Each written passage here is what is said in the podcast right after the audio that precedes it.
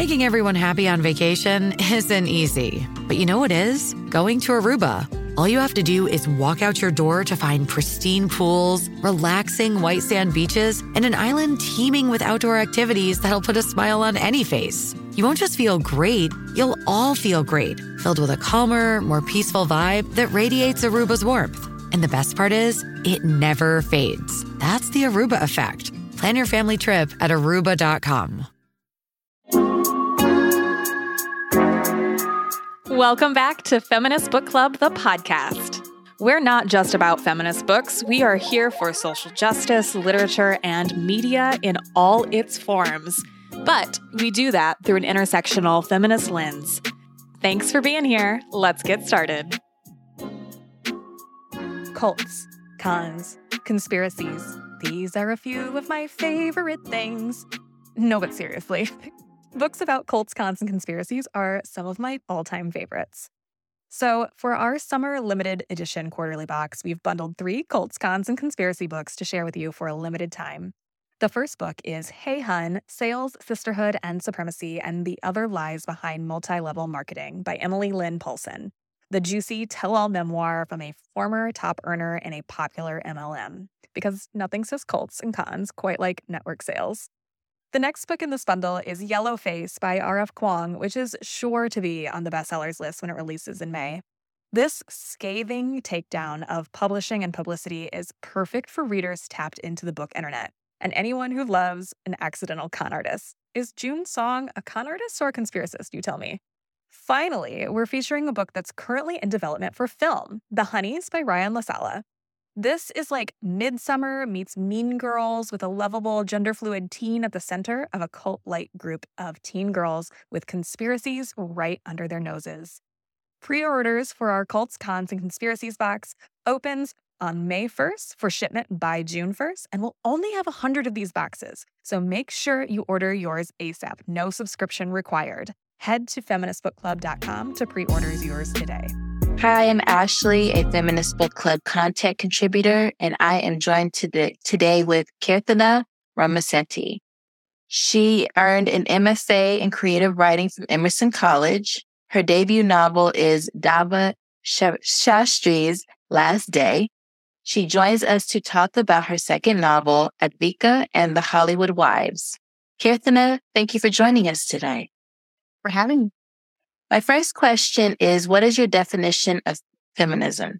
I mean, simply put, it's equal rights and opportunities for all of us, and the simple fact that we all deserve to be treated fairly. Unfortunately, it's never been so simple for us, even from the past to the present, as we're encountering all the time in our culture and in our society. And I definitely wanted to look into that idea of feminism in terms of my book as well, because it's all about the fact that even though we always, all women and all people deserve equal rights and opportunities, that's not always presented to us in very equitable ways. And it's definitely something I explore in my novel. And what is Advika and the Hollywood Wives about? Sure. So it's about Advika. She's an Indian American screenwriter. She's in her 20s and she aspires so much to break into the film industry and write movies that reflect her own life experience, but she hasn't had much success. In addition, she's recently lost her twin sister. Her, her sister has had an accident a few years before the novel begins. And she's in the process of mourning her sister and the fact that her career has just not gone to the place she wants it to be. She's working at an after party for the Oscars when she meets Julian Zeldin, who is an Oscar winning movie producer, 40 years her senior and they hit it off immediately, had this whirlwind romance, and actually get married. And then a month after they do tie the knot, Julian's first wife passes away, and in her will, he she bequeaths one million dollars to Advika, telling her, "I will give this money to you if you divorce Julian." And so she is shocked and horrified, and then she realizes she doesn't know who she married at all. So she decides to understand who her new husband really is through the eyes and experiences of his ex-wives, who are an actress, a pop star, and a reality star. How did you write the opening scene of the book? You said that the characters meet each other at a Oscars party and there's the glitz and the glamour and the glow of winning an Oscar and being at this Hollywood party, which so many people would love to be at. And it really provides this scene of glamour and glitz. How did you write this opening scene? So I always knew that the story would begin at the Oscars, specifically the governor's ball, which is the first official after party of the Oscars. And it's really important to me to figure out why and where the story starts. And for Advika, who again, she's an aspiring screenwriter, she's always on the outside looking in. She always wants to be in this industry and never feels a part of it.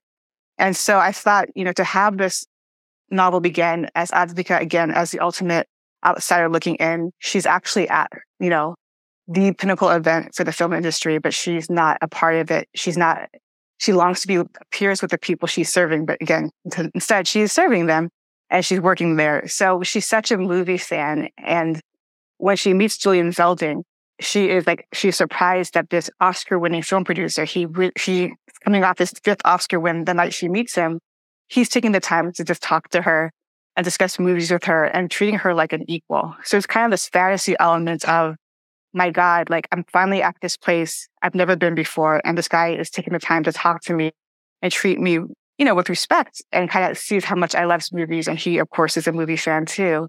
And being in that environment, being someone like him, for the first time, she feels happy again because she's also, again, mourning the death of her sister.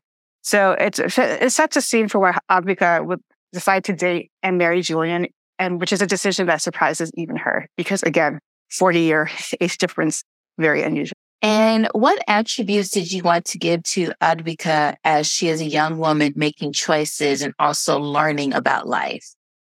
Yeah. So one of the things I thought would be really important for Advika, especially at the, where she is at the start of the story, is she is so passionate about her love of movie and screenwriting that even before the loss of her sister, she was just a little too single-minded about it. That was just her one and only true focus and nothing else mattered instead of that besides that. And also, she was used to navigating her entire life with her twin sister as her, by her side, you know, her confidant, you know, her compass. She just didn't know how to exist in the world without her sister. So to take that, to have her experience a loss of her sister kind of throws her off completely. And she is at such a loose end. She decides to, you know, she only, the only choice she feels that she has is to marry this man who is interested in her, who's expressing interest in her as a human being and as a screenwriter. And so she kind of sees Julian as her lifeline. Like she's literally clinging to him so she doesn't drown. But then what I want to explore in the course of the novel is the idea that she has to, for the first time, which she understands who she's actually married to, start to make decisions and be decisive on her own two feet without, you know, the support she always had of her sister kind of own the choices she's making. And in addition to that, as a person who is so single minded, she's kind of closed off to the rest of the world and its problems because she's so concerned about what's happening to her. So I liked doing with her, getting to know the stories of her predecessors, the other ex-wives.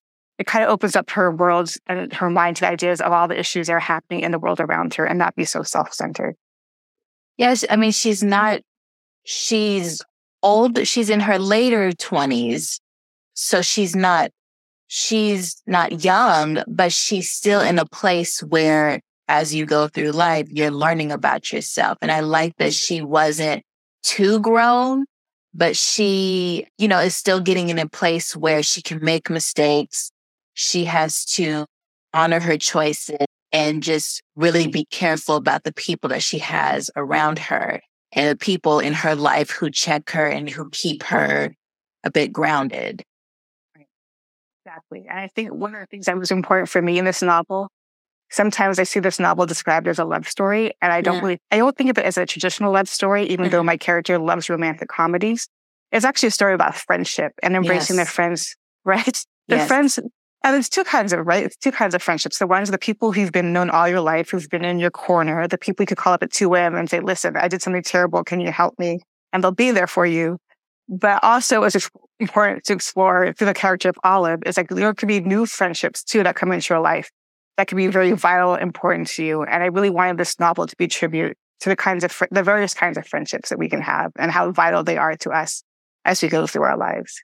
And that's so important because so many people equate love as just with another person and love when you have it for yourself, when you have it for your friends, your pet, whomever, it really opens up our our ideas about love and i do appreciate that there was so much friendship in the book it wasn't just like oh i'm off to be married to this mm.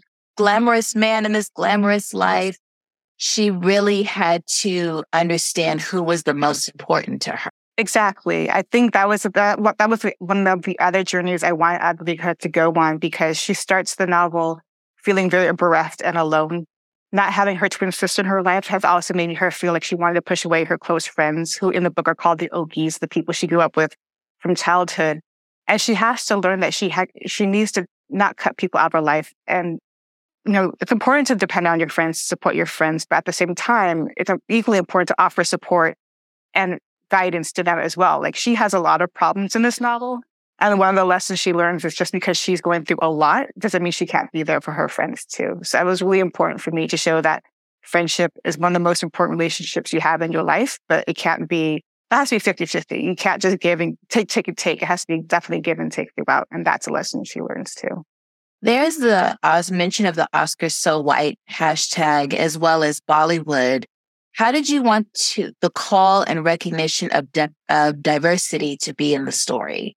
Representation has always been really important to me because it shows that there's a path in, for you in the world in terms of the opportunities you want to pursue. If you see someone who looks like, like you pursuing something you're interested in, it just kind of opens up the idea like, oh, wait, there could be a place for me. For Advika, that is the movie Bend It Like Beckham. She sees a person who looks like herself on the big screen as a lead in romantic comedy. And she is blown away with the idea that someone like her can be the star of a romantic comedy. And then the fact that the film is directed by an Indian woman too, it kind of opens up her eyes like, I'm going to pursue this opportunity. And for me too, like for me, that moment for me was the, the book, The Luck Club, which I read in high school English class. It was my first time reading a book that was assigned for class that featured Asian and Asian American characters. And I was like, oh, well, if this, if she could write this book and it's going to have huge acclaim and I can read it in my classroom, but maybe one day I can publish a book too. So in that way, representation is very important to me in terms of showing that there is a way forward and there is a place for you and you can perhaps pursue those opportunities. In terms of the Oscar So White campaign, it was a very conscious decision to base the novel in 2015, which is when the hashtag campaign went viral in response to the fact that there were no un- white nominees in the acting categories. So I thought it'd be really interesting for Advika, who is at the governor's ball, dying to break into the industry, and that she gets like this hint of hope. Mm-hmm. Maybe there is a place for me because look, there's actual conversation happening.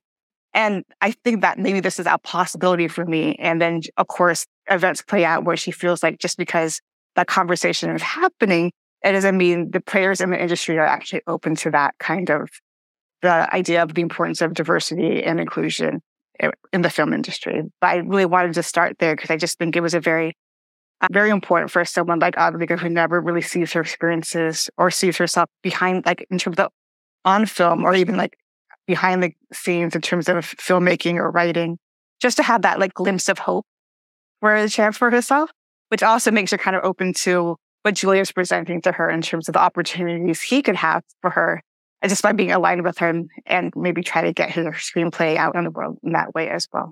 Yes, I think with the Oscar So White hashtag in particular, there's so much about the negative as opposed to what the conversation should focus on is just being at being advocates and making changes and necessary changes. And, you know, it's not like there aren't non-white people making wonderful films.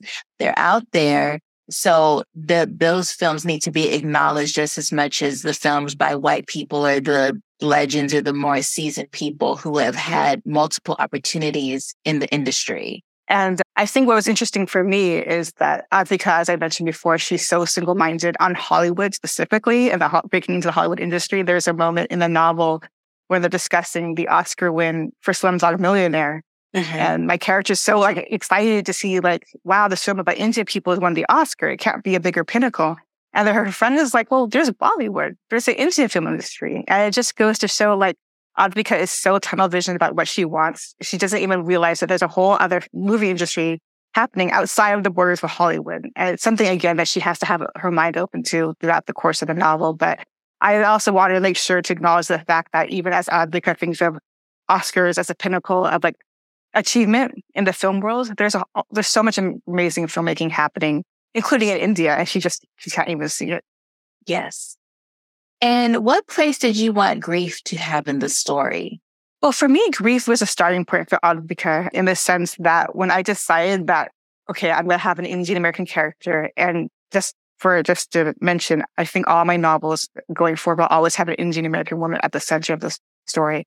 So when I was trying to imagine, okay, I have this idea for my character to marry an, a much older white man, 40 years her, her senior. She's 26. He's 40. He's his mid 60s.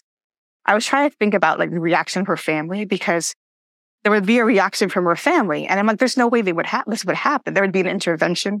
There'd be heated discussions. It would not be an easy thing for her to just own up and marry this person because it just it's not something that happens in Asian culture. We are very involved in each other's lives. So I thought the only way that made sense for me, for Advika to be to like marry this man in a matter of months is to kind of give her a grief so heartbreaking that she feels like she almost has no choice.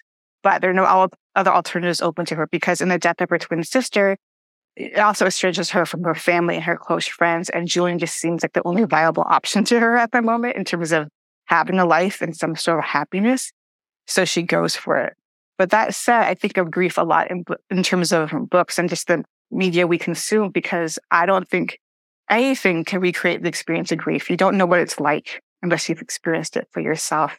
But I do feel like books, perhaps like mine, can show that when a person is experiencing grief, there is a way forward and there is a way to move forward after that loss. Life will never be the same once you lose a person who is very close to you, but there is a way to move in life in a different way. It just will just never be the way it once was. And I think that's an important thing to show in grief too, that there is an after to it and it'll never be what it once was, but it can, it can still be something that it can still be a fulfilling life, just a different life.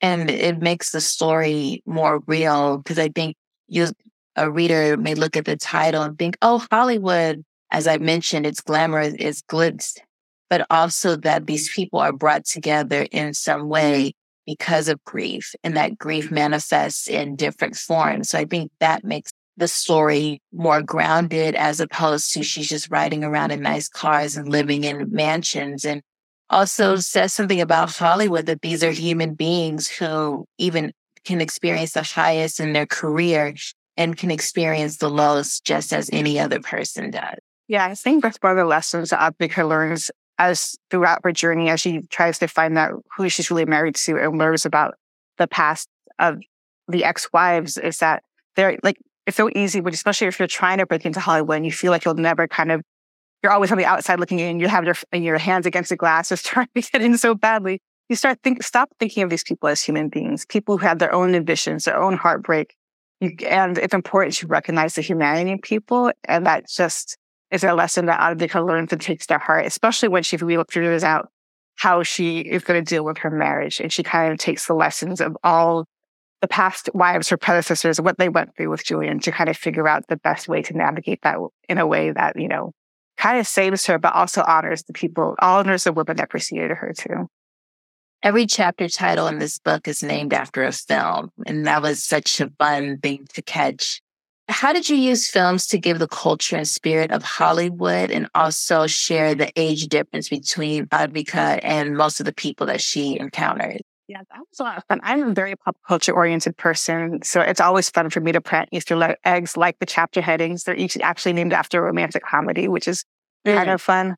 But I love using pop culture to show the age difference between Advika and Julian by giving them sometimes the same frame of reference, but yet they have different experiences of that of that piece of pop culture. For example, the show Columbo, that's something that Advika and Julian have an early conversation about but what's funny to me is that Advika is talking about it when she used to watch it on reruns on TV. But Julian's point of reference is that she, he actually knew the star of the TV show and used to play poker with them. So not only does it show the age difference, but also that like the huge power imbalance between them. And it shows how big of a power player in the industry that Julian is. And he's been that way for a very long time because Columbo is like from the 70s into the 80s. So uh, it's a way of illustrating that age difference and what brings them together, but also the fact that there's a huge imbalance between them. The other fun thing for me to play with was the idea of because of that age difference, like Julian had a whole lifetime before Advika was even born. So it's fun to kind of have her watch a movie of his when he was in his 20s, pretty much the same age as her now. And just kind of reckoning with the fact like, oh, that's what my husband looked like when he was in his 20s. Yes. And that's, it's, such a, just, must I figured out in real life that must be a strange thing to recognize if you have a spouse who's much older, like to reckon who they were before they met you. And especially if they're at a much younger age and just give her that very strange, surreal experience and realize, oh man, this person had a whole life without me. And how do I reckon with that? So it was a lot of fun to do that kind of thing as well. Yes, this book is a pop culture gem, just full of books and or full of films and television references. And I'm definitely going to check out some of those films that have been mentioned because some of them are from the 40s and, and of that era just as much as it is of present day. And so one of my last questions for you is what three films would you put in the Criterion collection? Can I say this is such a good question? I had to really give this some thought. I was happy to say the first film that came to mind was Mississippi Masala, which is mm-hmm. my, if Benjit Sobatkam was like because movie that opened her eyes, that was a movie that opened my eyes because it was a fact I got to see an Indian woman living in the US as the star of a romantic film. And it's such a gorgeous, beautiful, funny film. I feel like it was a rarity when it was made and still a rarity now. Yes. But it's already in the Criterion collection. So thankfully. So the movies I would say are Eternal Sunshine of the Spotless Mind, which I think it's a beautiful love story and inventively told. And it's like, I just rewatched it last year and it's just as good as it was the first time I saw it. It's great performances. I just realized they chose two Kate Winslet films because they chose that one. And she's also great in Sense and Sensibility, which I think might be the best Jane Austen adaptation there is. Kate Winslet, Emma Thompson, just a great cast. And also not just it's not just a romantic comedy or romantic drama, but also has a very good sister relationship in it, which I think is probably maybe one of the best sister relationships we have. And then my third film is called Saving Face, and I actually reference it in my book too as kind of a, an homage. It's, it was a 2004 film. It's about Chinese American woman, a Chinese American woman and her mother. And what I love about this film, it's very underrated. I think it's getting more acclaim as the time goes on it's a romantic comedy, but also a mother daughter story. And the concept of saving face as a person who's also Asian is very familiar to me. Basically, you don't want to bring shame on your family. And so for both these characters, the mother is pregnant at 48 years old. The daughter is dating a woman, but she's not quite out to anybody yet. So they're both trying to navigate these very tricky situations while also kind of working on their own relationship. And it's just a wonderful movie. So that is my plug please go see Saving Face. Go find it. I love it. And I just definitely want to see it in the Criterion collection. And my last question for you is where would you like our audience to buy Advika and the Hollywood Wives? That is a great question. I'm going to start off by saying please support your local independent bookstore. If you don't know where the one is closest to you, I would say go to indiebound.org. They will let you know which indie bookstore is closest to you in terms of location. I'm also going to give mention to my local indie, which is Sisters Uptown in New York City, which is owned by a mother and daughter, and it's wonderful, and they are lovely. I also want to give mention Be- Beach Books in Seaside, Oregon. They were so lovely in championing my debut novel, Dava, and I really feel indebted to them. Um, and then I'll also be visiting Greenlight Bookstore in Brooklyn, Book Soup in LA, and Book Passage in San Francisco for Advika. So they're all wonderful indies, but I always say, no matter what, try to support your own local independent bookstore because you want to see them thrive and continue to prosper right now. Kirthana Ramisetti, thank you for joining us to talk about Advika and the Hollywood Wives. Thank you. Thank you for tuning in to today's episode of Feminist Book Club, the podcast. Want to be part of the club? Here's how you can join us. Obviously, subscribe to our podcast and leave a rating and review for brownie points. Follow along on Instagram, Twitter, Facebook, Pinterest, and TikTok. All of those links are in the show notes. Sign up for our newsletter to be the first to know what our next monthly book pick is. And check out our award winning monthly book subscription service.